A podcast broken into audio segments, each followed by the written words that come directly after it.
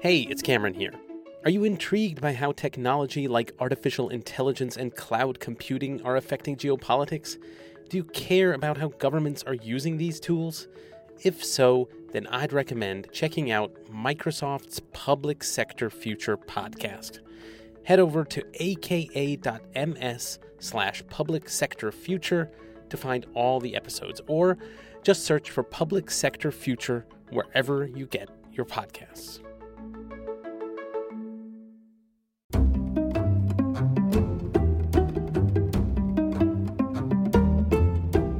Hi, and welcome to Ones and Tooze, F P's economics podcast. Every week we take a couple of data points, use them to try to explain the world. I'm Cameron Abadi, F P's deputy editor, with you in Berlin, Germany. As always, Adam Tooze, F P's economics columnist and Columbia University professor, is with us in New York. Hi, Adam. Hi, Cam. So today we're going to be talking about the economics of the war in the Middle East. A lot to talk about there, but first, I wanted to talk about the live show that we have coming up in Berlin on October twenty-seventh. The tickets for that are already on sale, and in fact, many of them have already been sold. Apparently, there are a couple dozen tickets left. If you're interested, go to the link in our show notes. I think you can still buy some, but do it quick. These tend to go fast, so don't wait too long. So, as I mentioned, we will be discussing the war in the Middle East and the economic issues related to that. Media reports say that the death toll from Saturday's attacks by Hamas have now passed the nine hundred mark. Now, that comes after about one hundred more bodies were found in a small farming community. We are continuing to follow events in the Middle East, where Israel's retaliation by air for the deadly attack by Hamas is flattening more territory and taking more lives. Officials inside Gaza. Top diplomat Anthony Blinken is due to arrive in Israel in the next few hours from the U S as the U S and other nations try to prevent a wider conflict erupting in the Middle East. There's also growing diplomatic... We thought we would forego the data point here. Obviously, there's plenty of data points to cite, but they're all pretty grim, whether the over one thousand people that died in Israel in the attacks that Hamas launched last Saturday, or the equal number of people that have died in Gaza so far and the bombardments that Israel has launched after that attack last Saturday. It's a humanitarian crisis, obviously, in Gaza, and obviously a uh, moment of tragedy in Israel. We thought we would offer what insight we can from a broadly economic perspective. So the first question, Adam, I was going to ask is, with Israel explicitly on war footing now, I wonder how long that's economically sustainable, both domestically and internationally.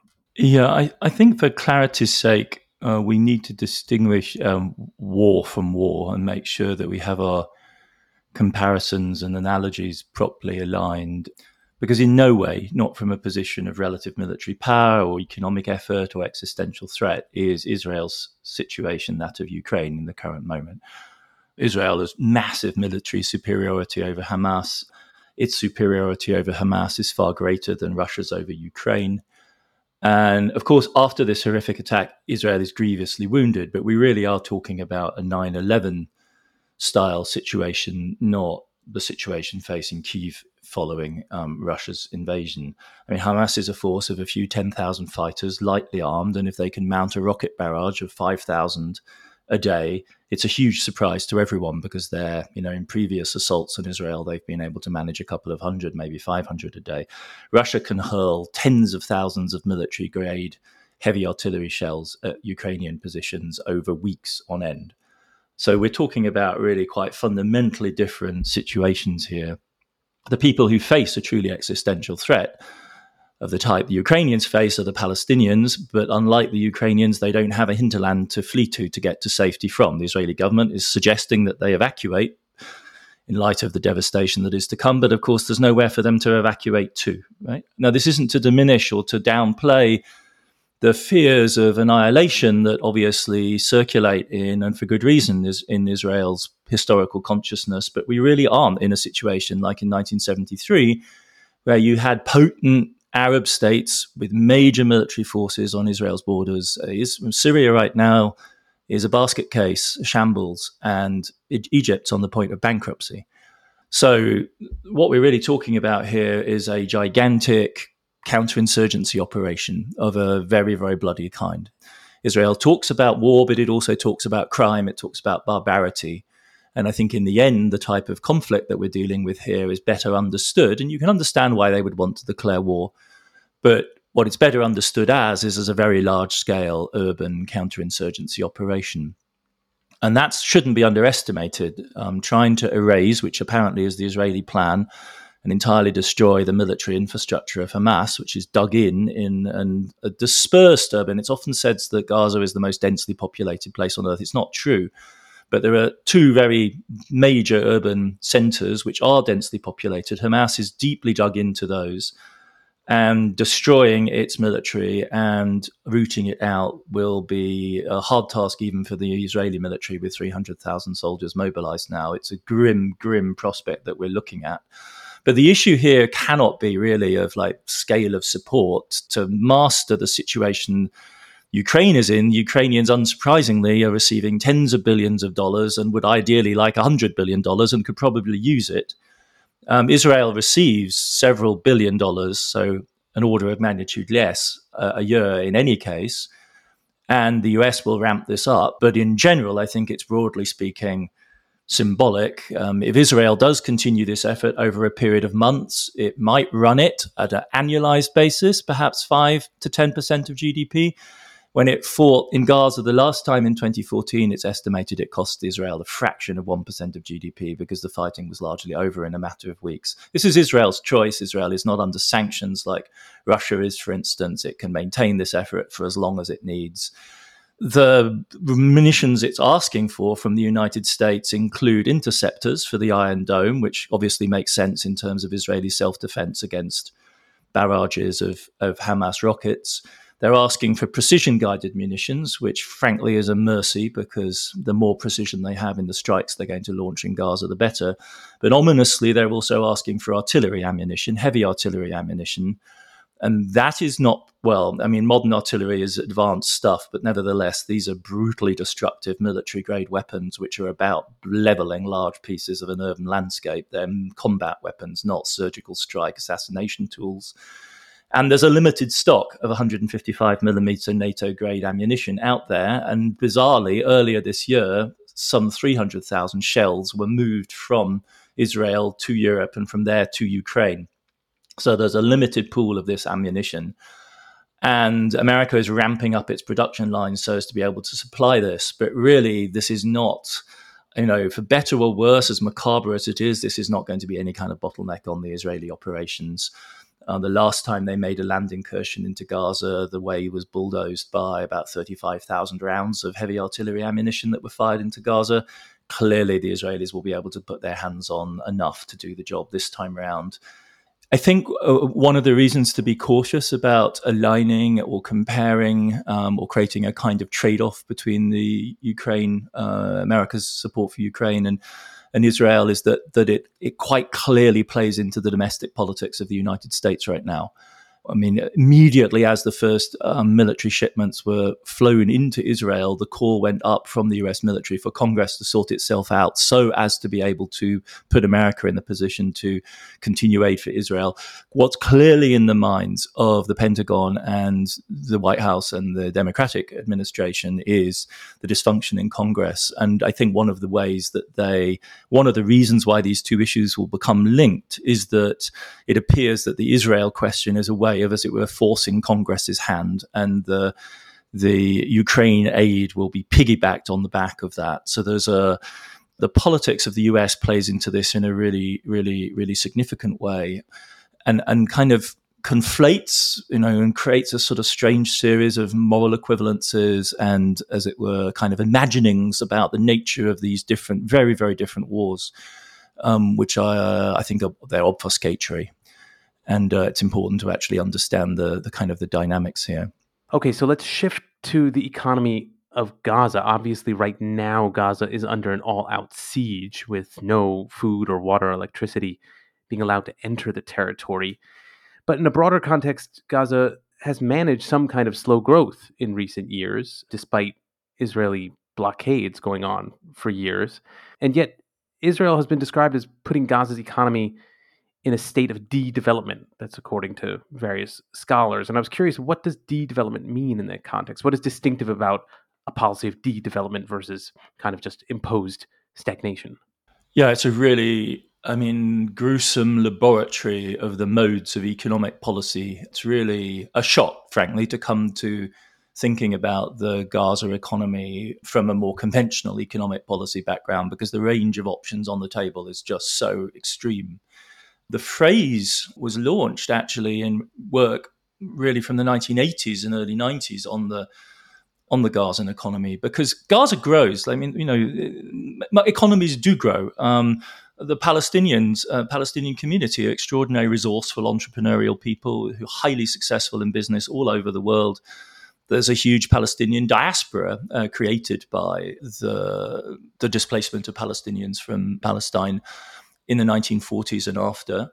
And so Gaza is strategically positioned between Egypt and, and Israel. And, and on the face of it, you'd think of it as a cheap labor pool available for the development of various types of low-level manufacturing on Israel's border, or within even within Israel's borders. And that is the kind of model of development that was actually going on from the late sixties through to the nineteen eighties. But what critical observers noted was that the Israeli authorities tended to disfavor local economic development in favor of basically using the Palestinian population as a cheap labor pool for the Israeli economy. So de-development was an argument that said you could have growth, which Gaza, in fact, did experience from the late sixties onwards, because being attached organically to the much richer and more dynamic Israeli economy was good for Gazan growth. But it didn't lead to development, because what the Israeli authorities were doing was, in fact, systematically discriminating against the development of local entrepreneurship and organic Gazan growth, if you like. So this is where the term originated, as a as a way of saying, yes, there's growth, but no, there isn't development. In fact, what there is is systematic efforts to stop and de-develop Gaza. And then things went from bad for worse from there on in, right? Because in December eighty-seven, the first Intifada begins. The struggles between the Palestinians and the Israelis, you know, move into this uh, persistent guerrilla war, essentially, that continues all the way through then to the decision of the Sharon government to pull out of Gaza in two thousand five. And then Hamas's takeover in two thousand six, which then led to an outright blockade of Gaza and a progressive deterioration, essentially, of Gaza's opportunities for growth. And again, the Gazans are astonishingly, astonishingly innovative and respond to this situation. The most dramatic period was the so-called tunnel economy. We think now of tunnels as military infrastructure for Hamas or for hiding hostages that Hamas has taken. They originated in the desperate economics of survival in Gaza. And from two thousand six, seven onwards, when the blockade began in earnest, until Sisi's military regime in, in Egypt, which of course was, uh, you know, overthrew the Muslim Brotherhood administration in, in, in Egypt, which had been relatively favorable to Hamas, shut the tunnels down. Between two hundred and three hundred fifty entrepreneurially dug private sector tunnels connected Gaza to Egypt to allow large-scale smuggling and subversion of the blockade. And Hamas, in fact, piggybacked on this. They set up a tunnel committee. They licensed entrepreneurs to operate an economy through these tunnels, which allowed Gazans to access crucial raw materials, to export goods out of the Gazan economy. And that was then shut down again in twenty fourteen by the Israeli, by on the one hand Sisi's regime, and then on the other hand by the Israeli incursion in twenty fourteen, which sent the Gazan economy into a new nosedive, from which then following, uh, in recent years, it had begun to crawl its way back. So it's a story, if you like, of an economy that is kept on a, essentially a kind of brutal system of sort of, um, you know, low-level survival. So the Israelis licensed several ten thousand Gazans to work in Israel. This is a society of two point two five million people, so several ten thousand people are licensed to work in Israel, whereas presumably in a free labor market it would be hundreds of thousands of people that were crossing the borders. They sometimes permit companies to export their goods from manufacturing sectors in Gaza. It's essentially a sort of a system that's kept deliberately on life support, um, with a view essentially to making it non-viable as an independent Hamas-run entity, but avoiding total implosion such that the sheer economic misery would drive people to desperation. And I think one way of reading the situation and the way in which a lot of liberal Israeli commentators, notably Haaretz, is interpreting this, is that essentially the Netanyahu government has got that wrong and underestimated how far they could, sorry, overestimated how far they could squeeze Gaza before before the violence broke out and, and uh, took its revenge on Israel. So I'm curious then about the economics of Hamas itself. I mean, Hamas is obviously, you know, the ostensible government of Gaza. And I'm curious whether, like other governments, it primarily finances itself through tax revenue and other standard financial channels, or rather is this really an example of the economics of being a proxy? I mean, is Iran a kind of central contributor to Hamas's financial existence, or more of a marginal contributor to its uh, activities as a, as an economic backer? And, you know, if it's if, if it really is a central contributor to its economic existence, would that suggest Tehran is necessarily closely involved in strategy? I mean, when it comes to proxy relationships, why would you prop up a proxy on, uh, uh, if you don't control it when it comes to that kind of economic relationship? So this Iranian connection is obviously absolutely crucial to the politics of the current moment and to its likely further development. And there's no there's no doubt that Iran is a backer of, of Hamas, but it shouldn't be confused with Iran's backing of Hezbollah, for instance, in Lebanon. Because Hezbollah is a very powerful, direct and very immediate proxy of Iran. But uh, Hamas has a much more arm's-length relationship. It is, after all, uh, a fervently Sunni uh, Islamic movement, and Iran is a Shia power, as Hezbollah is as well. Um, so there's an absolutely fundamental disagreement there. U S sources claim that Iran's backing for all Islamic militant groups um, in Palestine runs to the tune of about one hundred million dollars a year. And Hamas itself has confirmed that it receives about seventy million dollars from Iran. And that's, on the one hand, a non-trivial amount of money. On the other hand, if you are the administration of a uh, urban area of two point two five million people and are trying to run a paramilitary slash military organization of a couple of ten thousand, seventy million dollars doesn't go a very long way. It provides you access to uh, Iran's mid and low-tech weapon arsenal, which is extremely helpful for her, her Hamas. And no doubt this is hard currency, which really helps, but that isn't that isn't paying the bills. And I don't think anyone seriously claims that it, that it is. So it gains you sympathy, it gains you influence, it signals where you stand, but but this isn't the kind of money that means that, you know, it's unthinkable that Hamas would have acted independently of Iran. I think rather the contrary is, is clearly the case. Tehran has said, you know, we fully solidarize with what Hamas is doing, but we were not involved in the planning and have been taken by surprise by it. And Hamas itself has said, yes, we kept everyone in the dark. We've been working on this for two years. So where was the funding coming from? Well, there are other international backers of Hamas. Uh, in the Gulf, Qatar is one of the is one of the places. It's not, I think, large-scale official backing, but there are just sympathizers. Crypto, apparently, is one of the channels through which some of that money flows. Wall Street Journal reported that Hamas has received about forty-one million dollars um, through various types of crypto wallet, and that's quite typical, actually, of some of the Islamic radical groups in the region. But again, this is not really getting you to the kind of scale that we think Hamas operates at. Forbes estimated Hamas's an- annual budget as being just short of a billion dollars a year. They put it at like nine hundred forty-two million. Hamas has got some business enterprises, uh, which it operates in the Palestinian diaspora in Jordan, in Turkey and Algeria. Those are rated as having a balance sheet value of about five hundred million. So again, balance sheet five hundred million, the revenue from that is not going to put you in the billion dollar ballpark. So I think by a process of elim- elimination almost, we arrive at the conclusion that it's essentially the fragile economy of Gaza itself and the taxes that Hamas imposes on every single choke point in the Gazan economy that are supporting this effort.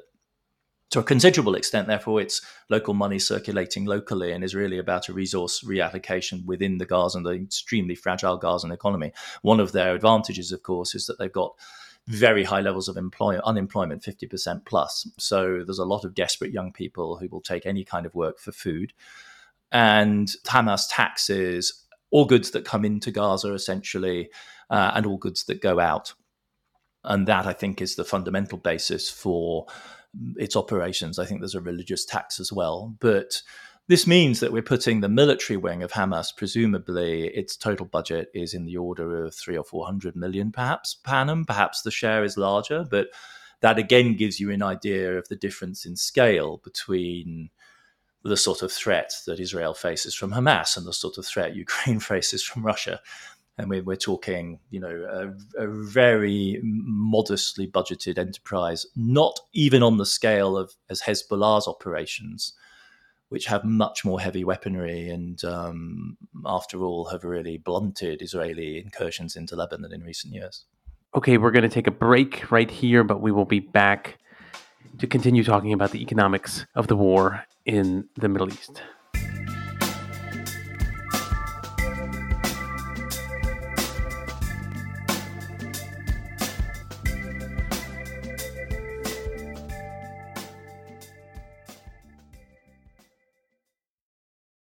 Hi, this show is sponsored by BetterHelp. So there's something I've been meaning to get off my chest, and it has to do with uh, Little League. My son is on a uh, Little League baseball team here in Berlin, and the coach is, he's great. He's extremely devoted to the games, the practices.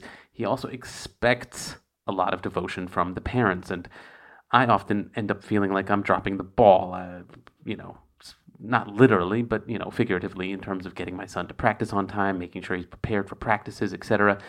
And uh, I've been called out a few times. No, I've been more than a few times. Uh, pretty regularly, I am called out by this coach in, in, in the form of text messages uh, admonishing me. And I've been meaning to tell the coach that, you know, life is busy and I can't always uh, hold up my end of the bargain. And, and, and, and it would be helpful if he would not be so pushy about everything. But I do not say that yet. Instead, I carry it around in my chest, and this becomes a stressor. Uh, maybe you all have stressors of your own kind that you're carrying around, big or small. What we all should know is that if we keep these stressors bottled up, it can start to affect us negatively in all sorts of ways. And that is where therapy comes in. Therapy can be a safe space to get things off your chest. You can figure out uh, how to work through whatever it is that's weighing you down. And that's just skimming the surface of what therapy can do. And it isn't just for those who have experienced major trauma. It's for everyone, whether you have a baseball coach in your life you've been meaning to talk to or another loved one. If you are thinking of starting therapy, give BetterHelp a try. It is entirely online. It is designed to be convenient, flexible, and suited to your schedule. Just fill out a brief questionnaire to get matched with a licensed therapist, and switch therapists at any time for no additional charge. Visit betterhelp.com slash ones twos today to get ten percent off your first month. That's BetterHelp, H E L P, dot com slash ones twos. Get it off your chest with BetterHelp. Hey, it's Cameron here. Are you intrigued by how technology like artificial intelligence and cloud computing are affecting geopolitics? Do you care about how governments are using these tools? If so, then I've got the podcast for you. Microsoft's Public Sector Future podcast features great guests like Sami Khoury, head of the Canadian Government Centre for Cybersecurity, and Gulsana Mamadieva of the Ministry of Digital Transformation of Ukraine. Each episode explores the lessons of digital transformation from leaders all around the world. Head over to aka.ms slash public sector future to find all the episodes, or just search for Public Sector Future wherever you get your podcasts.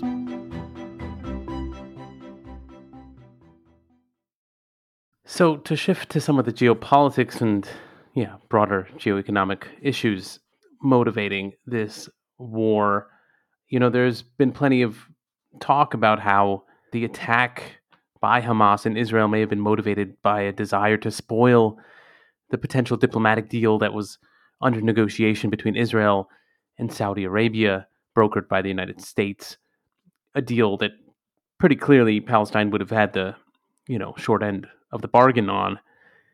And generally, there seems to have been a broader Israeli strategy in recent years that involves peeling off Palestine's ostensible regional allies. There have been other diplomatic accords, including the so-called Abraham Accords that involve Israel forging ties with other Arab states. Yeah, and it seems like the upshot here is that Palestine's plight wouldn't be as strategically significant or internationally salient for that matter, right? I mean, if a tree falls in the forest and it's not doesn't have allies to amplify it falling, maybe the issue doesn't get as much uh, attention. So does that kind of plan make sense on its own terms when it comes to a weak state like Palestine? I mean, how much do alliances matter for for survival and for getting attention? Yeah, I think it's really difficult to figure out exactly how far insulating, isolating Palestine is really the driving force in any of these really profound rearrangements that are going on in the Middle East and its geopolitical scene that you're alluding to. I think, you know, one way of reading it is that they're all efforts directed at, as you put it, peeling away Palestine's allies or Palestinians' allies. I think the alternative interpretation is simply that Palestinian interests are just getting bulldozed and ignored, and Gaza's in particular. And the driving force here is, is on the one hand, Netanyahu's long-standing strategy of normalization with the Arab world, which is supposed to then bolster and drive economic growth such that the Israeli economic offer just becomes irresistible. I think that's one kind of vision. It's a more aggressive nationalist version of a pacification vision, a kind of end-of-history vision that was shared by Labour and the Clinton administrations in the nineties, for instance. And Netanyahu has a more aggressive version, which is that if if Israel can do big deals with the key, powerful Arab states, then really everything else just kind of resolves itself. I think that simultaneously what we're seeing is a series of realignments that actually pointed against the confrontation like this. So there was, as you said, the Saudi-Israel-U S deal. There was the Emirates-Israel brokered deal. There were also brokered by the Chinese-Saudi-Iranian uh, realignments. And then even behind the scenes, a kind of low-level effort by the Biden administration to reach détente with Iran and to de-escalate tension there. And you could say, well, there's some sort of Hamas geopolitical mastermind that saw that it was necessary to throw a bomb at this moment.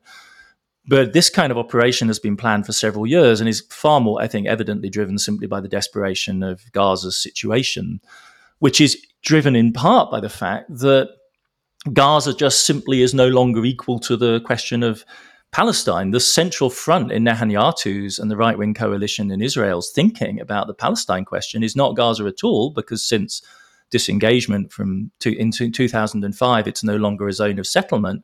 So the real issue was really the real issue is really the West Bank, which is where the struggle is being waged for control of territory. And in Israel's, I think in the thinking of the right-wing Israelis, the question is not, as it were, to outmaneuver the Palestinian state. The aim of the game is to make the existence of a Palestinian state impossible, essentially to undermine the two-state solution, which they see as the real enemy. And that's that's the kind of maximalist vision which they were aiming for. And this sort of a local act of desperation, long-term planning on the part of Hamas out of Gaza, I think has emerged as a sort of shock to everyone from, from the side. It's clearly a shock to the right-wing government in Israel. It appears to be a surprise to the Iranians. It's hugely embarrassing for the Saudis. And God knows how in due course the Fatah administration in the West Bank will, will respond to it, because it puts them also in an incredibly difficult position politically. So I think I would see it more that way, that this is a the the rearrangement of the world was going on over the heads of Palestine in general, and specifically over the heads of Gaza. Meanwhile, there was in Gaza brewing a explosion of resentment and anger and fury at the insupportable situation there. And to the kind of shock and horror of everyone, that's what's what vented ac- itself across the border uh, in the south of Israel over the weekend. So finally, I wanted to ask about the effects of this war on the broader international economy. Already, we've seen some effects. The international oil markets have already shifted, with oil prices going up since the start of this war. And I'm, first of all, curious why international oil markets would react in that way already. And secondly, how deep could the international economic fallout get, especially if the war continues or even expands to include, as we've talked about, potentially Lebanon, or even, you know, I guess as a more remote possibility, but still a uh, theoretical one, if it, it expands to include Iran. Yeah, I mean, it's it's haunting, the coincidence, which, which may not entirely be a coincidence, that we are speaking on the fiftieth anniversary of the Yom Kippur War in seventy-three and and the OPEC oil boycott that followed from that. But that, as I was saying earlier, is also uh, you know a cause to pause and think about how different the situation is and how astonishingly one-sided it is. In seventy-three, Israel was genuinely fighting for its life against a multi-sided, massive, conventional military onslaught with some of the most high-tech weapons available in the world at the time. You know, the wire-guided anti-tank missiles that humiliated the Israeli tankers. Like it's that was that was truly an existential struggle for Israel's survival. fifty years on, we're in a very, very different world from that. But oil remains there as a concern. And whenever there's trouble, whenever the disruption in the Middle East, of course, people start worrying about the interruption of global oil supplies. And the market in the recent months has, after all, been driving oil prices oil prices high. And that's the result of deliberate strategy on the part of the Saudis and the Russians, who decided to dry the oil market out and, and uh, let oil prices surge. OPEC, so far, at least in the form of the Emirati spokespeople for OPEC, have said that they don't engage in politics. We govern by supply and demand. We're not going to consider what each country has done. So they have kind of stood back. But I think the big concern is that some disruption could happen that would further tighten an already tight market and further politicize an already highly politicized market, because obviously Saudi is playing a multi-sided game in which on the one hand they negotiate with the Israelis and the Americans for some sort of Middle East peace deal, and on the other hand they refuse all of the efforts of the Biden administration to keep oil and petrol prices and gas prices down and align themselves essentially with the interests of the Russians whilst opening channels to negotiate with the Chinese, right? So there's a huge geopolitical game going on here. And one of the reasons why we believe the Biden administration is turning a blind eye to the increasingly elaborate, complex, and profitable trade between Iran and China in oil, notionally sanctioned oil, is that the more oil that China buys from Iran through those channels, the less pressure China exerts on the oil global oil market that Saudi and Russia are throttling throttling supply into. Right, so there is a multi-sided play going on here in which the Americans are allowing Iran to service China so as to reduce pressure on the overall market, which the Saudis and Russians are uncooperatively playing into. So the fear is that something could break in this incredibly fragile configuration, and that presumably would be a super aggressive strategy by either the Israelis or the Americans towards Iran at this moment. And then immediately you get into sort of horror scenarios, which will be the Straits of Hormuz, where seventeen million barrels a day pass through those straits. And we could be back in kind of nineteen eighties, Iran, Iraq, tanker war kind of scenarios. Even then, oil continued to flow. And the sort of joker in the pack is that because Saudi Arabia and Russia have both deliberately throttled their production, with the Saudis only doing nine million barrels a day right now, they have huge surplus capacity if they needed actually to rapidly ramp up production. If oil prices spiked in some disastrous and dangerous way, they would very quickly be able to respond. So right now, I think the smart money is that everyone recognizes that preserving a firewall between this crisis in Gaza and relations with Iran is crucial.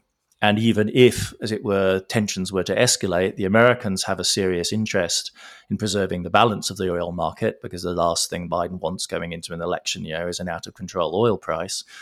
And even if it were to come to that, the Saudis would have very large-scale additional capacity available to supply the market. So there's like a three-level security, kind of three counterbalancing forces, which I think make most people feel that the oil price will probably calm down again, but is not going lower, lower anytime soon, I think. Most people think it's going to hover in this higher level than it's been at uh, for a while. So stay there, which exerts a kind of continuous pressure on the the world world economy. But the geometry of this and the way it's changed from a situation in seventy-three where, you know, Riyadh and the Saudis and the Iraqis and would lead, as it were, an Arab pushback on a global scale in support of the anti-Israeli front, with huge ramifications, you know, writing themselves literally into world history, to this desperate moment of, you know, this insurgent, ghastly, hyper-violent strike into Israel, with everyone sort of standing back and just hoping that it doesn't shake anything. I mean, it's really a, it's a marker of just how far we've traveled fundamentally, I think, in Middle Eastern politics. Well, we'll see how much further we do end up traveling down this road in the weeks ahead, perhaps months. Obviously, it's a terrible situation. We will keep our eyes on it and hope hope for the best. But yeah, that is certainly a, a useful laying of the land so far. Ones and Tooze is written and edited by me, Cameron Abadi, along with Adam Tooze. It's produced by Claudia Tatey, Laura Rossbrow-Tellum, Rob Sachs, and Dan Efron. This show is made possible through the support of foreign policy readers. If you're interested in news and analysis from around the world, consider subscribing. Listeners to Ones and Tooze even get a fifteen percent discount. Just go to foreign policy dot com slash subscribe and use the promo code TOOZE at checkout. That's T O O Z E. And listeners, as always, we love getting your feedback. You can leave voice messages on the Ones and Tooze homepage on foreign policy dot com or email us, podcast at foreign policy dot com, or you can tweet us. That's at Ones and Tooze Pod. Thanks very much for listening, and we'll be back in your feed next week.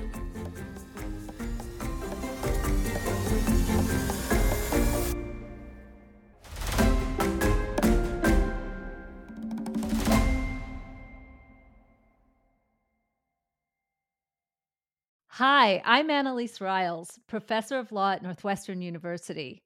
I'm also an anthropologist and the host of a new podcast, Everyday Ambassador, where we give you the small tools that make big change. The idea for this show has been a long time in the making. I actually remember the exact day I started thinking about it. It was March eleventh, two thousand eleven. I was in Japan conducting research on the financial markets of Tokyo. All of a sudden, I heard a loud rumbling sound and the room started shaking. Everything came crashing off the shelves. I looked out the window and I could see the skyscrapers swaying so much that they looked like they would touch. And then the sirens started going off. A tsunami was on the way. These were the harbingers of one of Japan's worst ever disasters, the meltdown of the Fukushima nuclear power plant. The Japanese government now says two reactors are in partial meltdown and four more are at risk. The meltdown completely turned Japan on its head. I saw hundreds of stunned office workers covered in dust walking down empty train tracks to get from the city to their homes in the suburbs. Electricity was out, internet, cell phones. Supplies flew off the shelves of stores.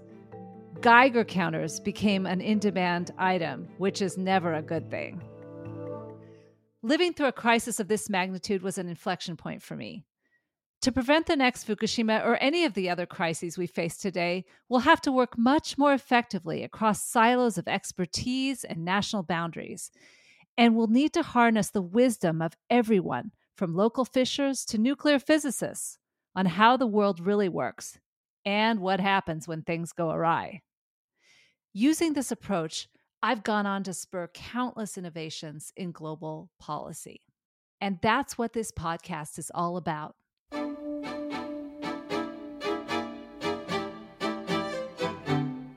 Everyday Ambassador peels back the curtains of high-stakes leadership and gives everyone backstage access to the most powerful methods of diplomacy.